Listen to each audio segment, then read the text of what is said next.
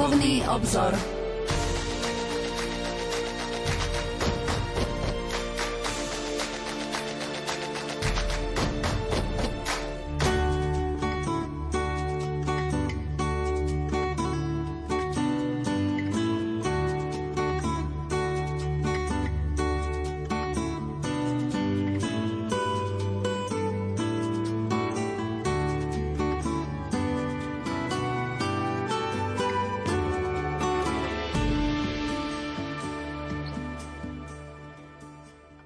Modlitba k Pane Márii Guadalupskej.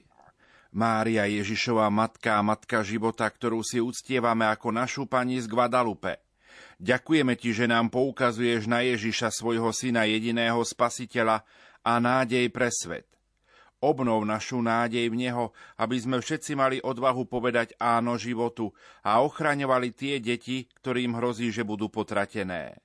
Naplň nás svojou odpúšťajúcou láskou, aby sme sa priblížili k tým, ktorí sú v pokušení vykonať potrat, ako aj k tým, ktorí trpia po vykonanom potrate. Priveď nás ku dňu, keď potraty budú smutnou minulou kapitolou našich dejín. Zachovaj nás spoločenstve s Ježišom, ktorý je životom sveta ktorý je pánom na veky vekov. Amen. Požehnaný adventný večer, milí poslucháči. Vitajte pri počúvaní relácie Duchovný obzor. Našim hostom je profesor Anton Adam, ktorý prednáša v kňazskom seminári svätého Gorazda v Nitra, je kňazom Bansko-Bystrickej diecézy.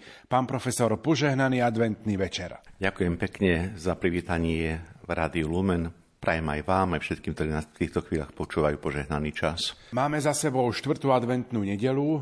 Už len niekoľko dní nás delí od slávnosti narodenia pána. Pán profesor, čo poradíte našim poslucháčom, ako prežiť tieto zvyšné, možno 3-4 dní do slávnosti narodenia pána? Tak ako sa blíži sviatok narodenia pána, tak myslím si, že aj sa blíži alebo sa intenzívnejšie ľudia pripravujú na slavenie týchto sviatkov, tak samozrejme vec popri tých vonkajších prejavoch a potrebe pripraviť sa na slavenie príchodu Pána Ježiša, nech nezabúdame stále na vnútorné stíšenie, aby hluk tohto sveta neprehlušil to, čo je podstatné, a to je naozaj ticho Betlémskej noci. Dnešnú reláciu pre vás vysielajú majster zvuku Marek Rimovci, hudobná redaktorka Diana Rauchová a moderátor Pavol Jurčaga.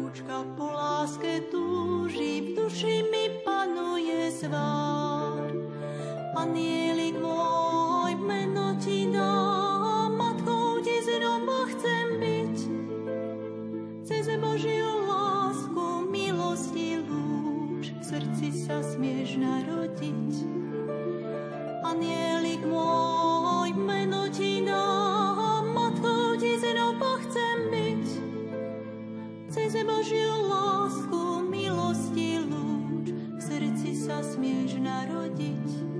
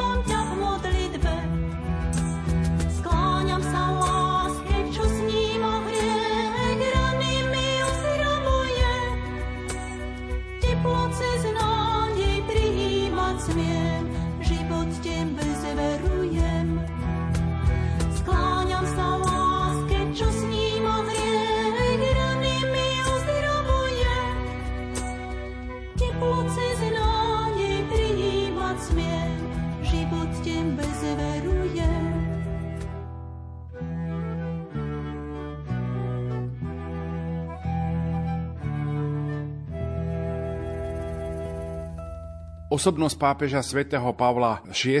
a druhý Vatikánsky koncil, to je naša dnešná téma. Naším hostom je profesor Anton Adam, ktorý prednáša v kňazskom seminári svätého Gorazda v Nitra, je kňazom Bansko-Bystrickej diecézy. Pán profesor, Spomenuli sme pred mesiacom, že Pavol VI pokračoval v prácach druhého vatikánskeho koncilu. Nakoľko je táto téma stále aktuálna aj v týchto dňoch, veď v konečnom dôsledku aj súčasná synodálna cesta, ktorou sa církev uberá, je istým ovocím koncilového snaženia. Zastavme sa ešte pri tomto koncile a povedzme si o koncilovom snažení pápeža Pavla VI. možno niečo viac. Ktoré sú tie konkrétne východiská pre koncil, ktorom pokračuje pápež svätý Pavol VI po smrti svojho predchodcu pápeža svätého Jána 23.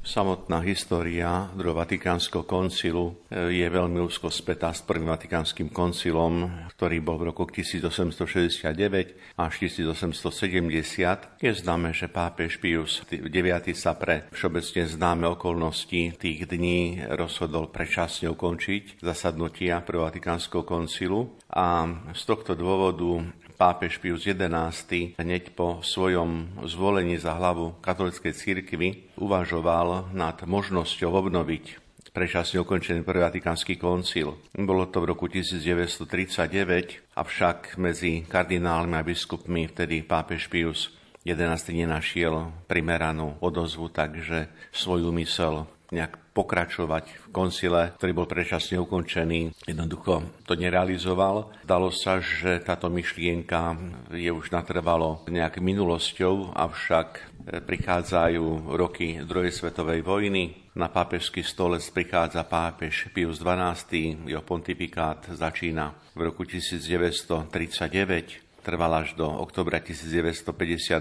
a tento pápež Pius XII rovnako uvažuje nad zvolaním koncilu. Predsa len tie myšlienky, ktoré načrtáva prvý Vatikánsky koncil sú živé, sú stále prítomné. Jedná sa o tak povedia, prehlbenie učenia katolíckej cirkvi, magistéria, pápežského primátu, neomilnosti pápeža a ďalších teologických tém. Snažil sa robiť aj isté kroky za týmto účelom a je teda známe, že pápež Pius XII zriadil niekoľko prípravných komisií. V konečnom dôsledku ani Pius XII nedokázal realizovať úmysel a nedokázal koncil na novo zvolať. Tak sa tak deje až v roku 1000 962, čomu vlastne predchádza zvolenie Jána 23.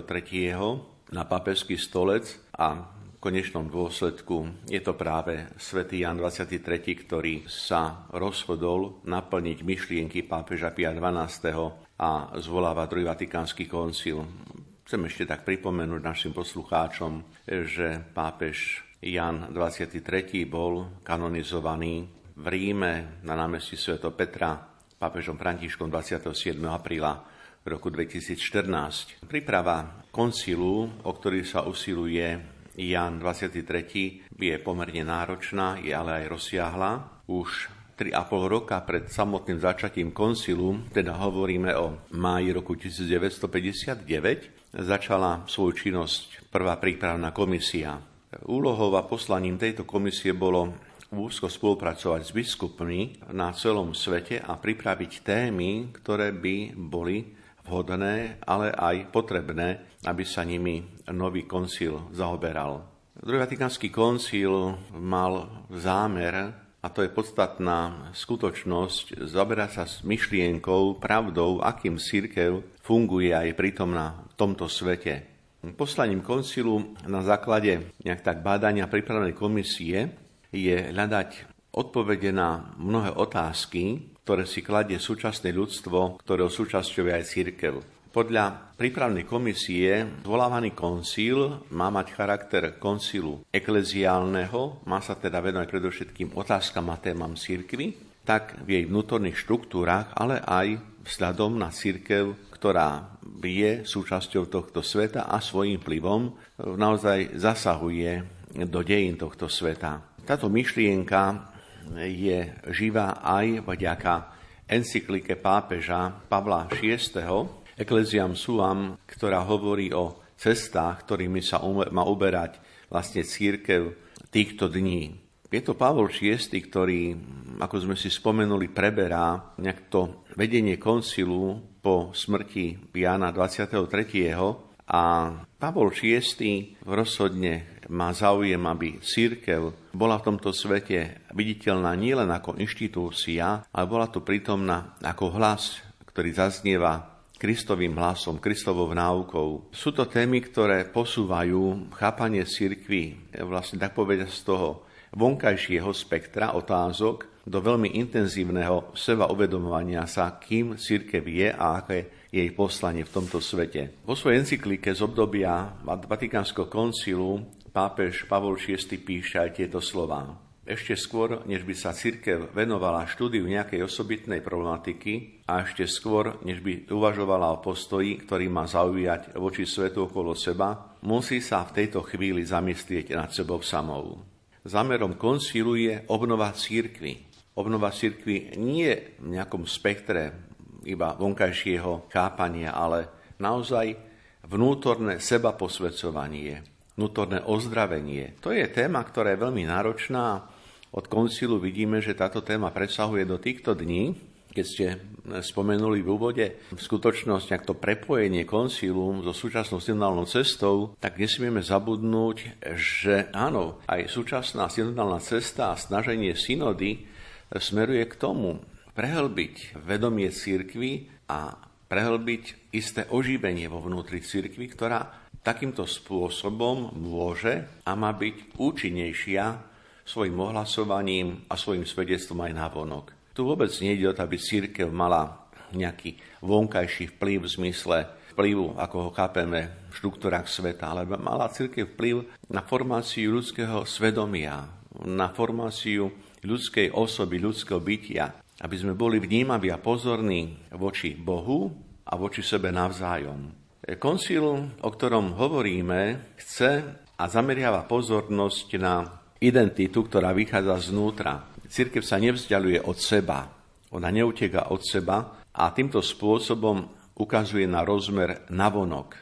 Hovorí sa, že z plnosti srdca hovoria ústa.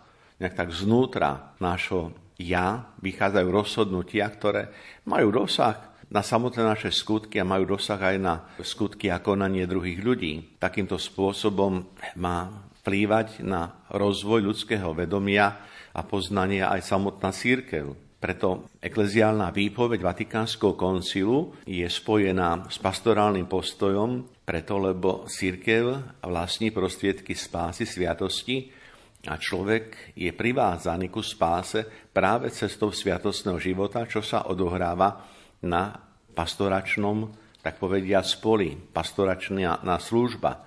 To je to, čo je determinujúce, určujúce, keď hovoríme o uvedomovaní si círky vo jej vnútri, a následnom prejavení aj na vonok. Vatikánsky koncil je otvorený pre všetky otázky, ktoré sa dotýkajú celej škály tém, s ktorými sa zaoberá či stretáva súčasný človek, pretože človek dneška rieši mnohé otázky existenčné, tak povediať sociálne, kedy potrebuje hľadať a nájsť odpoveď na to, akým spôsobom realizovať aj svoje krstné povolanie a svoje krstné posvetenie v cirkvi a týmto spôsobom aj vo svete.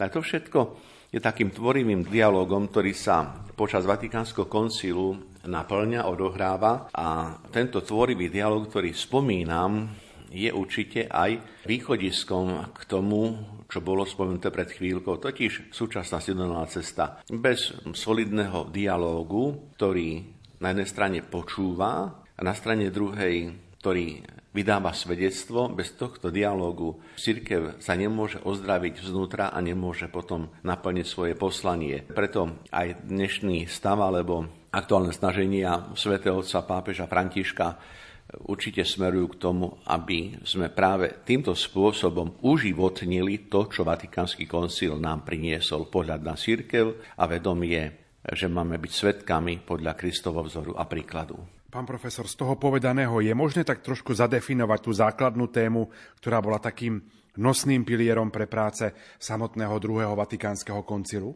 Áno, pochopiteľná vec, že, že môžeme a môžeme to trošku tak povedať v skrátenej podobe. Svojím spôsobom to bolo obsiahnuté. Zásadnou témou Vatikánskeho koncilu, teda druhého koncilu, bolo nájsť spôsob, ako sa církev v súčasných podmienkach môže stať významnou a dôležitou prospech nielen veriaceho človeka, ale prospech celého ľudstva. Pretože církev nie je tu len a iba pre veriacich církev, ako pripomenie Vatikánsky koncil v konštitúcii Gaudium et Spes, je povolaná byť v službe vlastne všetkým ľuďom a to opakovaným spôsobom pripomenie aj ďalšia konštitúcia Lumen Gentium Svetlo národov. To samotné, aby církev bola si vedomá, prebovala sa vedomie, že stojí v službe pre každého človeka, to samotné si nevyžadovalo nejakú doktrinálnu zmenu, ale je to výzva pre hľadanie účinnejšieho dialógu so súčasným svetom. To je to, prečo aj pápež František sa tak otvára, pretože církev nemôže byť uzatvorená sama do seba. 25. decembra v roku 1961 ešte pápež Jan 23. bolo Humane Saluty zoznámil zámer otvoriť Vatikánsky koncil a predstavil jeho hlavné ciele a vychádza pritom z Ježišovho uistenia, hľa ja som s vami po všetky dni až do skončenia sveta. A v tomto príhovore pápež Jan 23. konštatuje, že círke vo vzťahu k spoločnosti čeli kríze, ale aj napriek tomu má plniť svoje poslanie. A doslova hovorí tieto slova. Ide o to, aby sa so životodárnymi silami Evanília stretol moderný svet, Svet, ktorý sa chváli svojimi výdobytkami na vedeckom a technickom poli, no ktorý sa chce aj sociálne reorganizovať, zabúdajúc na Boha. Áno, je to nová situácia, kde prichádza k novému rozvoju a pápež Jan 23.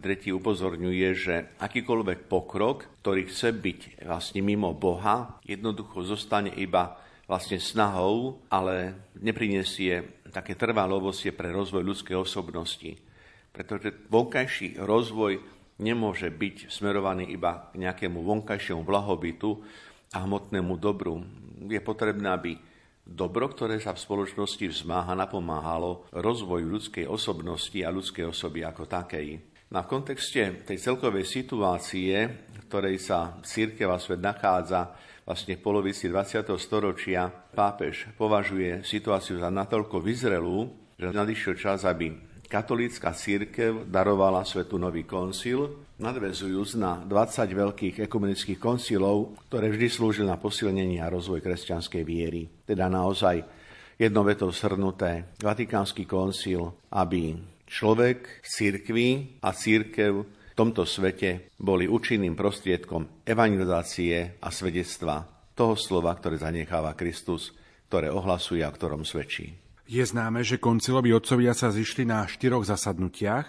Vieme ich tak priblížiť chronologicky, jednotlivé tieto samotné zasadnutia? Áno, vieme a urobím to veľmi rád, pretože o koncile síce počúvame častejšie, ale je dobré, ak takáto významná udalosť, ako je Vatikánsky koncil, rezonuje a je prítomný v tom našom vedomí, aj keď poviem možno niekoľko tak viac dát, nie je podstatné si všetky nejak pamätať, ale nejak trošku sa orientovať v tom čase a priestore. Samotné otvorenie Vatikánskeho konciu bolo 11. oktobra 1962 a koncil trval až do 8. decembra 1965. Počas prac koncilu 3. júna 1963 pápež Ján 23. zomrel, preto ďalšie práce koncilu a koncil zasadania už boli v režii pápeža Pavla VI, ktorého, ako som spomenul, pápež kanonizoval v roku 2018 vo Vatikáne. Pápež Pavol VI 27. júna 1963 stanovil, že druhé obdobie koncilu sa začne 29. septembra 1963. Otvoreniu koncilu predchádzala apoštolská exhortácia biskupom zo 14. septembra 1963 a otváracom prejave 29. septembra v tom istom roku 1963 stanovil štyri úlohy koncilu vieroučné vysvetlenie podstaty církvy, vnútorná obnova církvy, podpora jednoty církvy a dialog církvy s dnešným svetom, teda všetko témy, ktoré už boli avizované jednak počas prác prípravnej komisie a jednak témy, ktorého sa vlastne už dotýka prvé zasadnutie, ktoré viedol pápež Jan 23. 2. februára 1962 Jan 23. formou motu proprio concilium stanovuje dátum otvorenia Vatikánskeho koncilu na 11. október 1962. A pápež vyjadruje očakávania, ktoré má, keď hovorí, aby církev, Kristova nevesta, čoraz viac posilnila svoje božské energie a viac rozšírila svoje blahodarné pôsobenie na duše všetkých ľudí. Pravidla, ktorými sa bude koncil riadiť, vyhlasuje pápež Jan 23. 6. septembra 1962 a potom už následne pokračujú jednotlivé sesie. Ako som spomenul, sú štyri a my sa môžeme venovať aj týmto ďalším témam. Poďme k tomu prvému obdobiu 11. októbra 1962 do 8. decembra 1962. To prvé obdobie koncilu teda malo 57 dní. Áno, prvé obdobie koncilu malo 57 dní.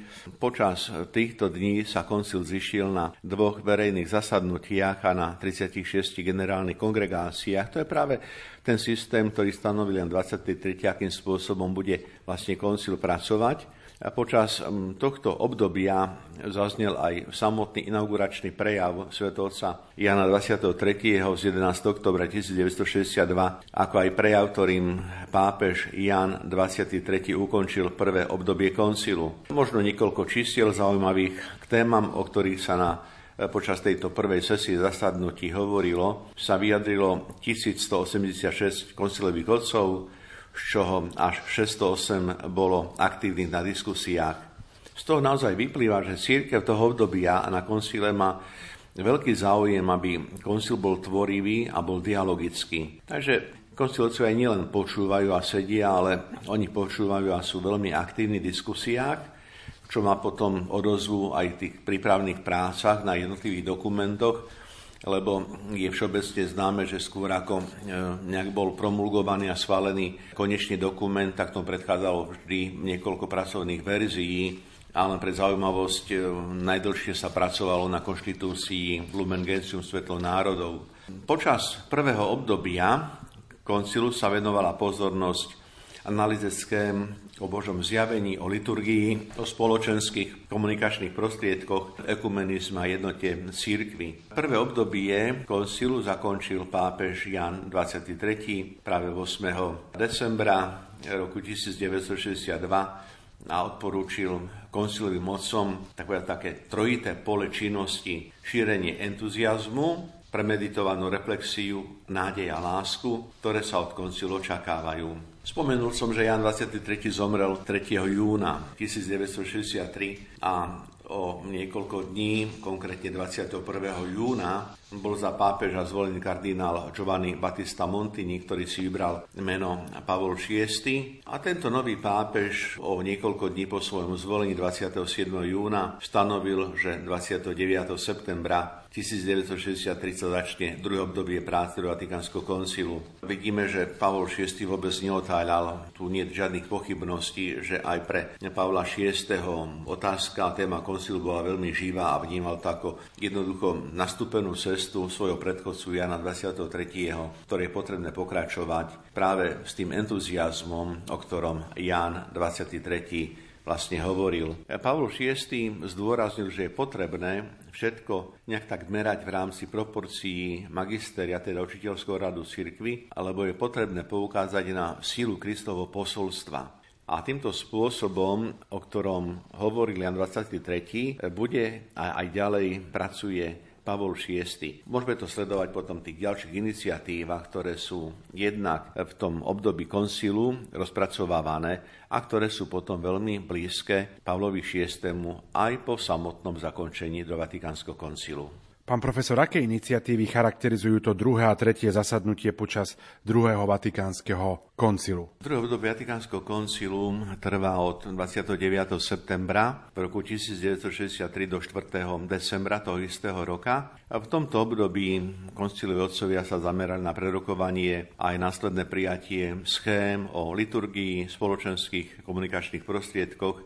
Opätovne sa venovala pozornosť schémam o cirkvi, pastoračných úlohách biskupov a taktiež ekumenizmu. V samotnom zábere do zasadnutia boli prijaté dva dokumenty. Bola prijatá konštitúcia o liturgii, stal sa tak práve v závere koncilu 4. decembra 1963 a v tom istom dni v závere koncilu, druhého zasadnutia koncilu bol prijatý aj dekret o mass médiách, teda dokumenty, ktorými žijeme v cirkvi do týchto dní a sú naozaj takým trvalým a stálym bohatstvom pre církev až do tohto času. A čo to tretie obdobie? Tretie obdobie je rovnako zaujímavé. Spomeňme, že už prechádzame z roku 1963 do roku 1964. Prichádzame vlastne do času e, septembra, pretože tretie obdobie je od 14. septembra do 21 novembra a možno sa poslucháči nejak tak pýtajú, no dobre, tak druhé obdobie skončilo v decembri 63, Tretie obdobie koncilu začína v 64.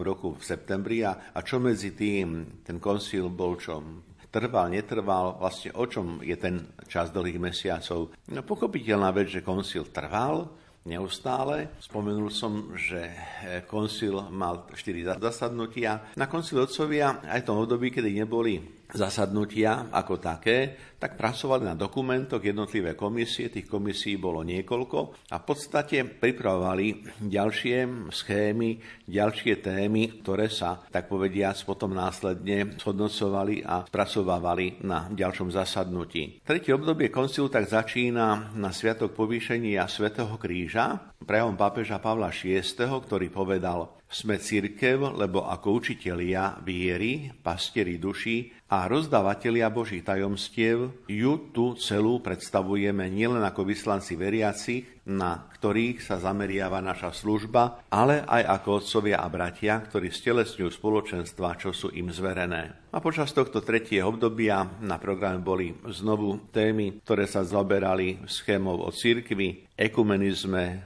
a taktiež témou východných cirkví. Na novo bola venovaná pozornosť pastierskej službe biskupov, Božiemu zjaveniu. Otvára sa priestor pre diskusiu nad ďalšími schémami dokumentov, ktorých sa koncil venuje tak náboženskej slobode, kňazskej formácii, apoštolátu lajkov, či nekresťanským náboženstvám, reholným spoločenstvám, a cirkvi v súčasnom svete, ale aj kresťanskej výchove. Teda to sú všetko znovu témy, ktoré nájdu svoj konkrétny odraz v prijatých dokumentoch koncilu. V závere tretieho zasadania 21.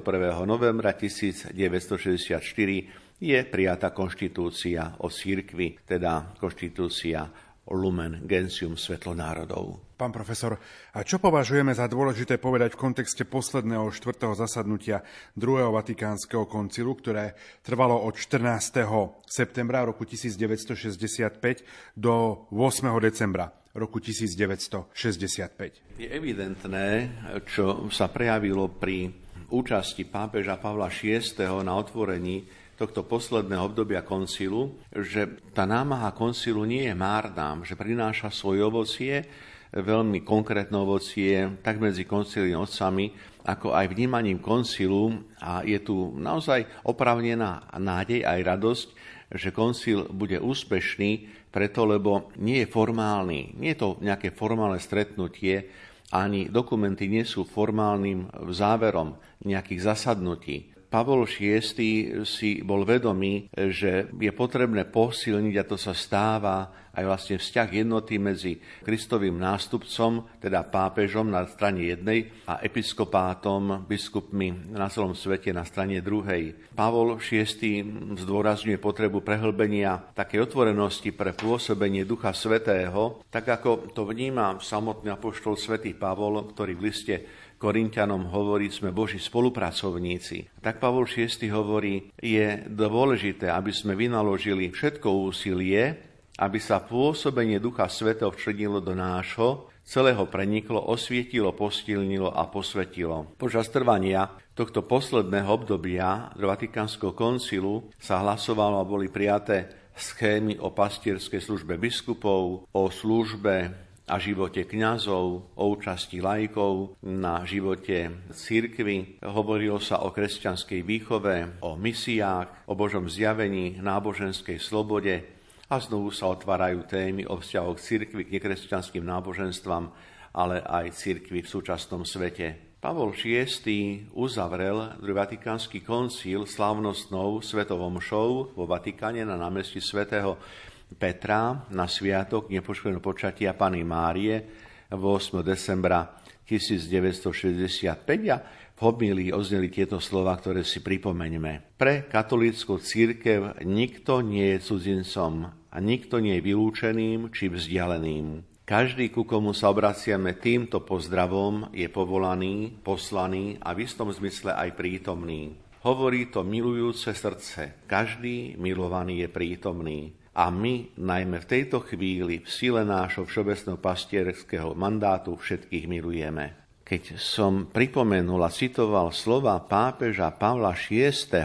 záverečného príhovoru, veľmi rád by som pripomenul našim poslucháčom postavu osobnosť pápeža Františka, ktorý sa prihovára tak, ako ho poznáme a keď si uvedomíme ešte raz hĺbku slov ktoré predniesol pápež Pavol VI v závere koncilu, si uvedomíme jedno. Ako hlboko je pápež František, pápež týchto dní zakorenený v druhom Vatikánskom koncile. Tieto slova hovorím hlavne z tohto dôvodu, aby všetkým veriacím bolo naozaj zrozumiteľné, že pápež František nie je žiaden novátor.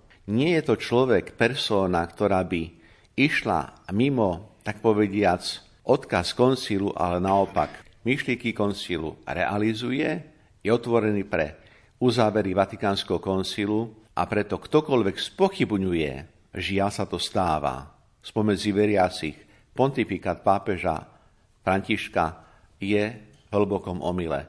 Toto je potrebné povedať, lebo sme svedkami mnohých negatívnych, tak povediac, emócií, ktoré po niektorí veriaci aj na Slovensku vzbudzujú voči postave pápeža Františka. Tak toľko v kontexte pápeža týchto dní a pápeža Pavla VI.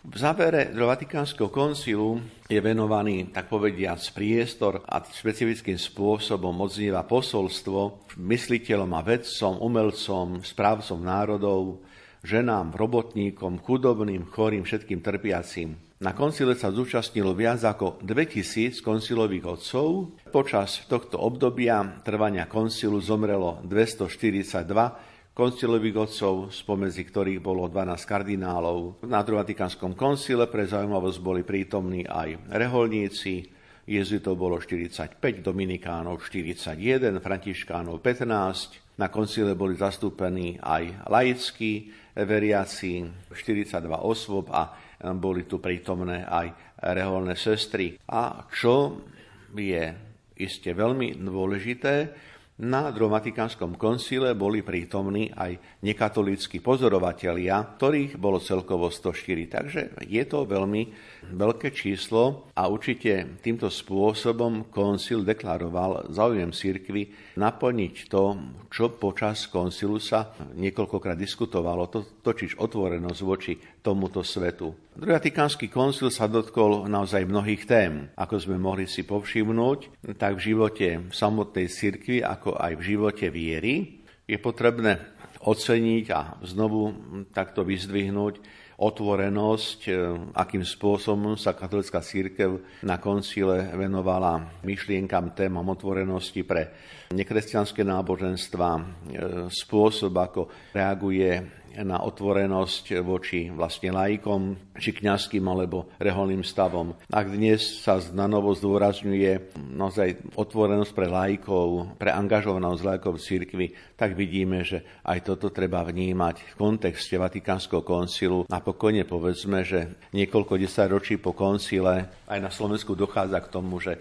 laici intencia Vatikánskeho koncilu nadobúdajú, tak povedia, nové postoje a môžu byť na novo, tak povedia, zaangažovaní v prácach církvy. Koncil niektorým témam, ktoré boli otvorené, v konečnom dôsledku sa nevenoval tak, ako bolo pôvodne myslené, ale to vlastne sú témy, ktoré potom církev riešila po Vatikánskom koncile. Boli, tak povediať, do týchto dní naplnené. Spomeňme témy problematiky celibátu, katolických kňazov, či regulácie počatia alebo reformy rímskej kúrie. Čo je novum pre druhý Vatikánsky koncil, je rozhodne teologický jazyk. Jazyk, ktorý koncilové otcovia používali. Nemáme na mysli nejaké nové výrazové prostriedky, nejaké nové slova, ale jedná sa o spôsob, ako boli témy formulované, akým spôsobom bol vedený dialog a následne nejakým spôsobom boli tieto témy, ktoré boli prerokované, publikované a zverejňované. Môžeme naozaj povedať, že v žiadnej oblasti nie je taký kontrakt, kontrast medzi druhým vatikánskym koncilom a inými koncilmi tak evidentný ako práve v tomto prípade v používaní rétoriky. V dokumentoch Vatikánskeho koncilu totiž nenachádzame slova typu odmietnutie, vylúčenie, hrozba, trest, zastrašovanie. Takou dôležitou úlohou Vatikánskeho koncilu popri ďalších zámerov bola aj túžba predstaviť katolickú církev aj atraktívne kresťanské ideály.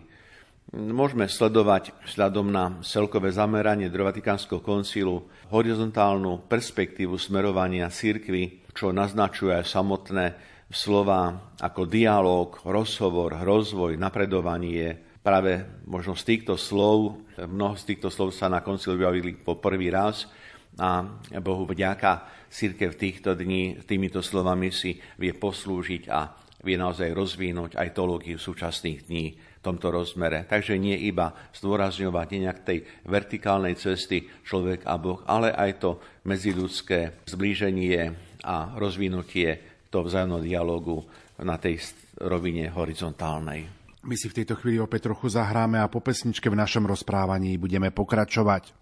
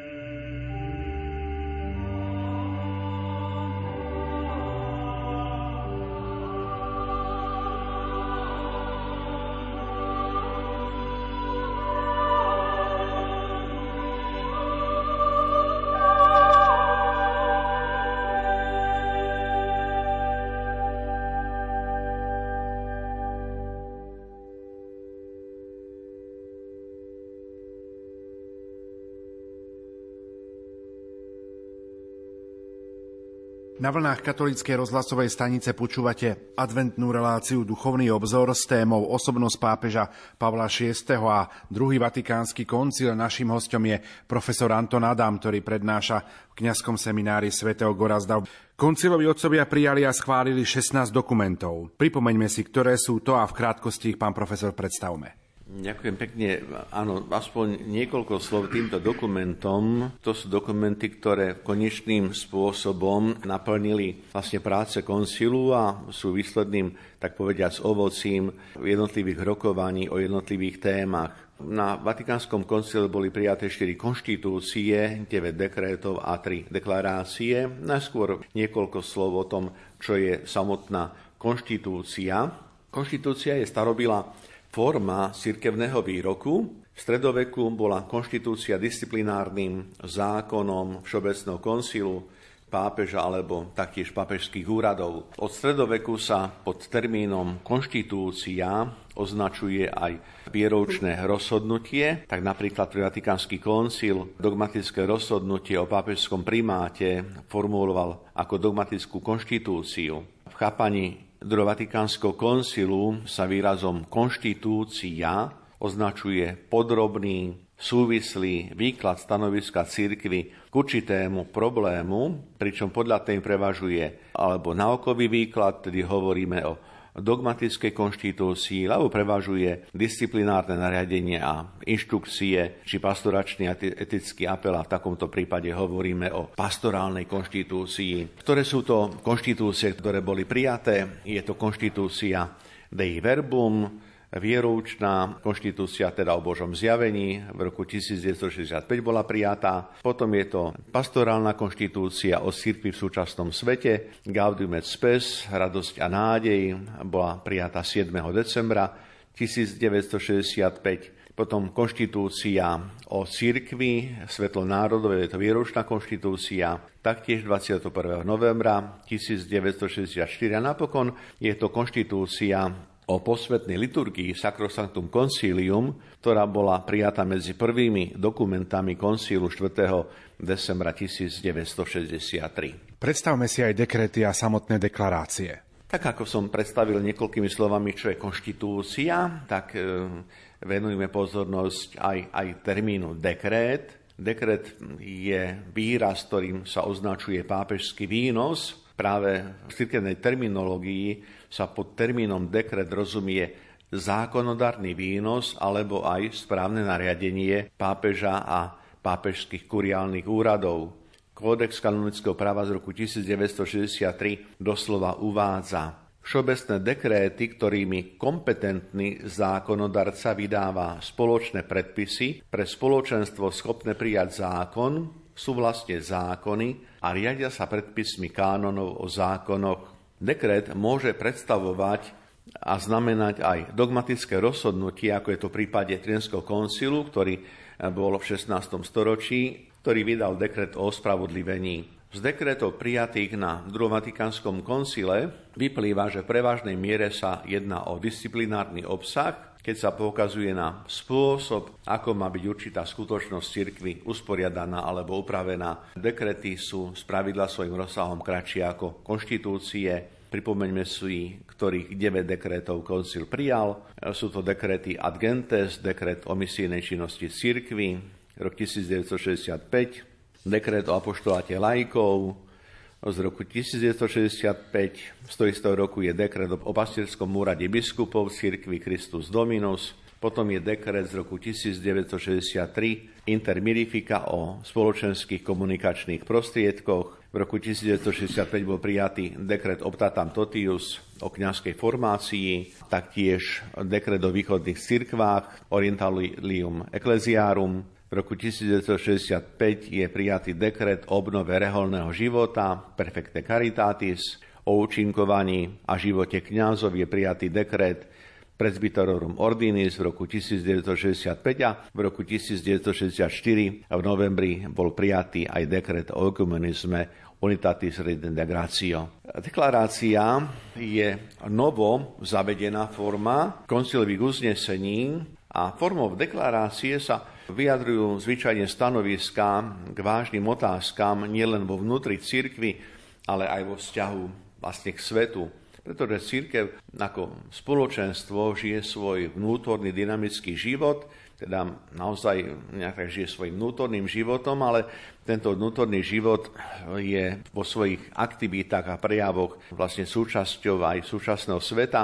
A církev sa dotýka mnohých oblastí, mnohých sfér a tieto aktivity zasahujú takým spôsobom, že vlastne zasahujú do života vlastne aj ľudí, ktorí sú súčasťou cirkevného spoločenstva. V deklaráciách sa vyjadruje, vyjadrujú postoje a stanoviska cirkvy aj voči tým, ktorých koncil nemôže a nezavezuje. To preto zdôrazňujeme, lebo katolická církev tej právnej štruktúre má jurisdikciu iba nad tými, ktorí do cirkvi patria. Čo sa týka deklarácií, koncil ich predstavil a prijal tri. Pripomeňme si rok 1965, je to deklarácia o náboženskej slobode, Ďalej v tom istom roku je prijatá deklarácia o kresťanskej výchove a napokon deklarácia Nostre Etate o postoji cirkvi k kresťanským náboženstvám. Teda 16 dokumentov, ktoré sú rôzneho charakteru, ale každý z nich prináša isté novum práve tým, že cirkev je otvorená pre vnútorný rozvoj a pre vonkajšie oslovenie človeka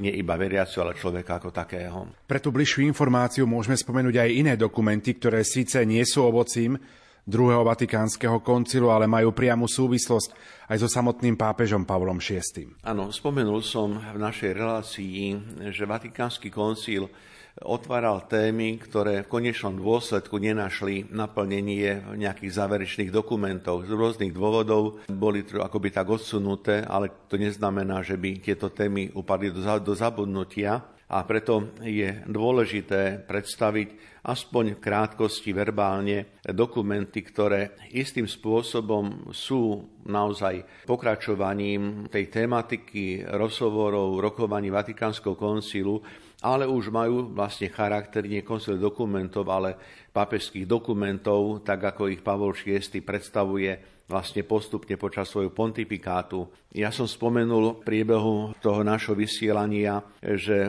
počas koncilu bola prijatá, alebo teda pápež Pavol VI predstavil encykliku Ecclesiam Suam, ktorej venuje pozornosť cirkvi, akým spôsobom plniť svoje poslanie. To vlastne bola tak povedia, podporná encyklika tomu, aby koncilovcovia mohli naozaj zodpovedne prerokovať schémy o cirkvi, tak Lumen Gentium, ako aj schému o cirkvi Gaudium et Spes. V roku 1965, 3. septembra, Pavol VI promulgoval encykliku Mysterium Fidei o tajomstvách viery a to bol podnet pre naozaj liturgickú reformu, ktorá bola nevyhnutná, potrebná. V roku 1966 Pavol VI vydal encykliku Christi Matri, teda mariansku, tak povedia, tematiku o Ježišovej matke.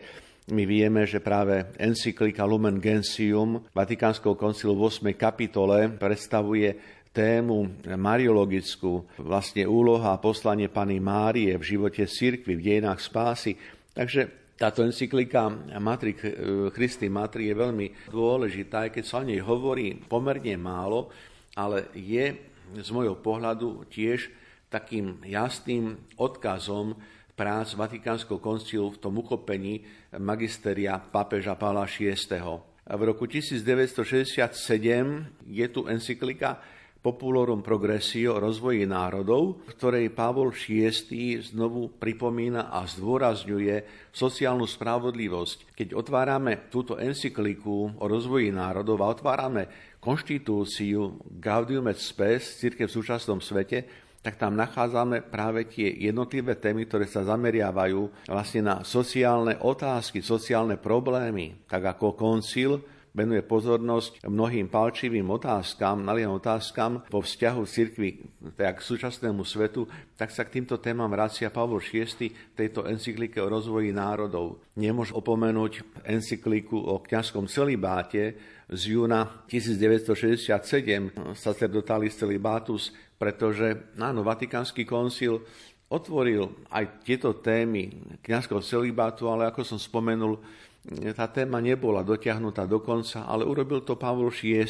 Takže svojím spôsobom to snaženie, ktoré vyvinuli koncilcovia, nezapadlo prachom, ale našlo uplatnenie. A napokon je tu ďalšia encyklika Humane Vitae o správnom spôsobe regulovania pôrodnosti, čo tiež je takým odrazom istej snahy o diskusiu týmto smerom na Vatikánskom koncile. Počas pontifikátu svätého pápeža Pavla VI. došlo aj k menovaniu slovenských otcov biskupov. Ktorých a v ktorom období, pán profesor? Áno, tak e, ďakujem za túto otázku. Ja to tak považujem ako takú čerešničku na torte pre dnešné vysielanie, preto lebo sme sa zaoberali Vatikánskym koncílom a je známe, že v tých časoch a pomeroch sa vlastne na koncil nedostal nikto zo slovenských biskupov, ale Pavol VI svojim plivom, respektíve počas svojho pontifikátu, áno, oslovil aj tú miestnu církev na Slovenskú katolickú církev. A tak si možno pripomeňme síce známe veci, možno trošku pozabudnuté,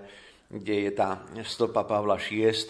Hovoríme áno o menovaní slovenských biskupov, tak sú to títo biskupy. V roku 1964, 13. mája, Pavol VI. menoval Pavla Hnilicu za titulárneho biskupa sídla Ruzadus. V roku 1964, 25. augusta, bol vymenovaný za pomocného biskupa Toronskej ukrajinskej grecko-katolickej eparchie v Kanade Michal Rusnák. 2. apríla 1969 za apoštolského administrátora Prešovskej grecko-katolickej eparchie bol menovaný Jan Hirka. 19. februára 1973 bol vymenovaný za apoštolského administrátora Trnavskej apoštolskej administratúry Julius Gábriš. Napokon 19. februára takisto vlastne to boli tri menovania pre Slovensko. V tom roku 1973 bol za diecezno biskupa Nitrianskej diecezy vymenovaný monsignor Jan Pástora, napokon pre diecezu bansko bystrickú bol vymenovaný monsignor Jozef Peranec. No a napokon ešte spomeňme nejak tak rok 1976, kedy pápež Pavol VI vymenoval monsignora Dominika Kalatu za pomocného biskupa arcidiecézy Freiburg im Brisbau v Nemecku. Takže to sú tie menovania, ktoré zasiahli nejak tak do dejín katolíckej cirkvi na Slovensku, aj keď sme si mohli všimnúť, že niektoré menovania sú pre biskupov, ktorí svoj úrad správujú mimo Slovensko, ale považujem to rovnako za veľmi jasný signál, že ani maličké Slovensko pre pápeža Pavla VI. nebolo niečím, čo je cudzie, ale veľmi blízke. Čas dnešnej relácie sa naplňa. Pán profesor, vaše záverečné slova. Keďže je to naša posledná relácia v tomto roku, ďakujem tak vám za moderovanie duchovných obzorov. Som vďačný, že sme mohli prežiť naozaj, eh, tak povediať, každý mesiac eh, pri relácii Duchovný obzor. Ďakujem našim poslucháčom, že boli takisto pozorní pretože počas eh, tohto roka sme naozaj mm, mohli nejak tak eh, zažiť isté svedectvá alebo pozitívne odozvy. A keď človek vie, že jeho námaha práca prináša isté ovocie a tá relácia má sledovanosť, tak som aj za to vďačný. A nech eh, je pre nás všetkých, ktorí tak snažíme sa ísť cestou toho Kristovho života, nech e, tieto dni, ktoré sú už veľmi blízke, Sviatky pánovho narodenia, nás zanechajú hlbokú stopu tej Božej blízkosti. Blízkosti, kedy Kristus sa stáva jedným z nás, no zároveň my Kristovi chceme rozvinúť to vzájomné spoločenstvo takej pravej kresťanskej lásky a dobroprajnosti. Prajem všetkým požehnané Vianočné sviatky, naozaj veľa dobra, toho duchovného, aj dobra telesného, a tak ako nás Ježiš učí jednote, tak aj my pracujeme na vzájomnej jednote a vzájomnom posvetení. A prajem aj všetkým členom celej redakcie Radia Lumen požehnaný Vianočný čas a všetko dobré a mám nádej, že v novom roku sa znovu stretneme pri nejakej relácii. Veríme, že to tak bude a že v novom roku otvoríme opäť niečo nové a zaujímavé. Pán profesor, aj my ďakujeme. Požehnané sviatky. No a za pozornosť vám v tejto chvíli ďakujú profesor Anton Adam, ktorý prednáša v kňazskom seminári svätého Gorazda v Nitre a je kňazom Bansko-Bystrickej diecézy. No a vysielací tým zložení majster zvuku Marek Rimóci, hudobná redaktorka Diana Rauchová a moderátor Pavol Jurčaga. Do počutia.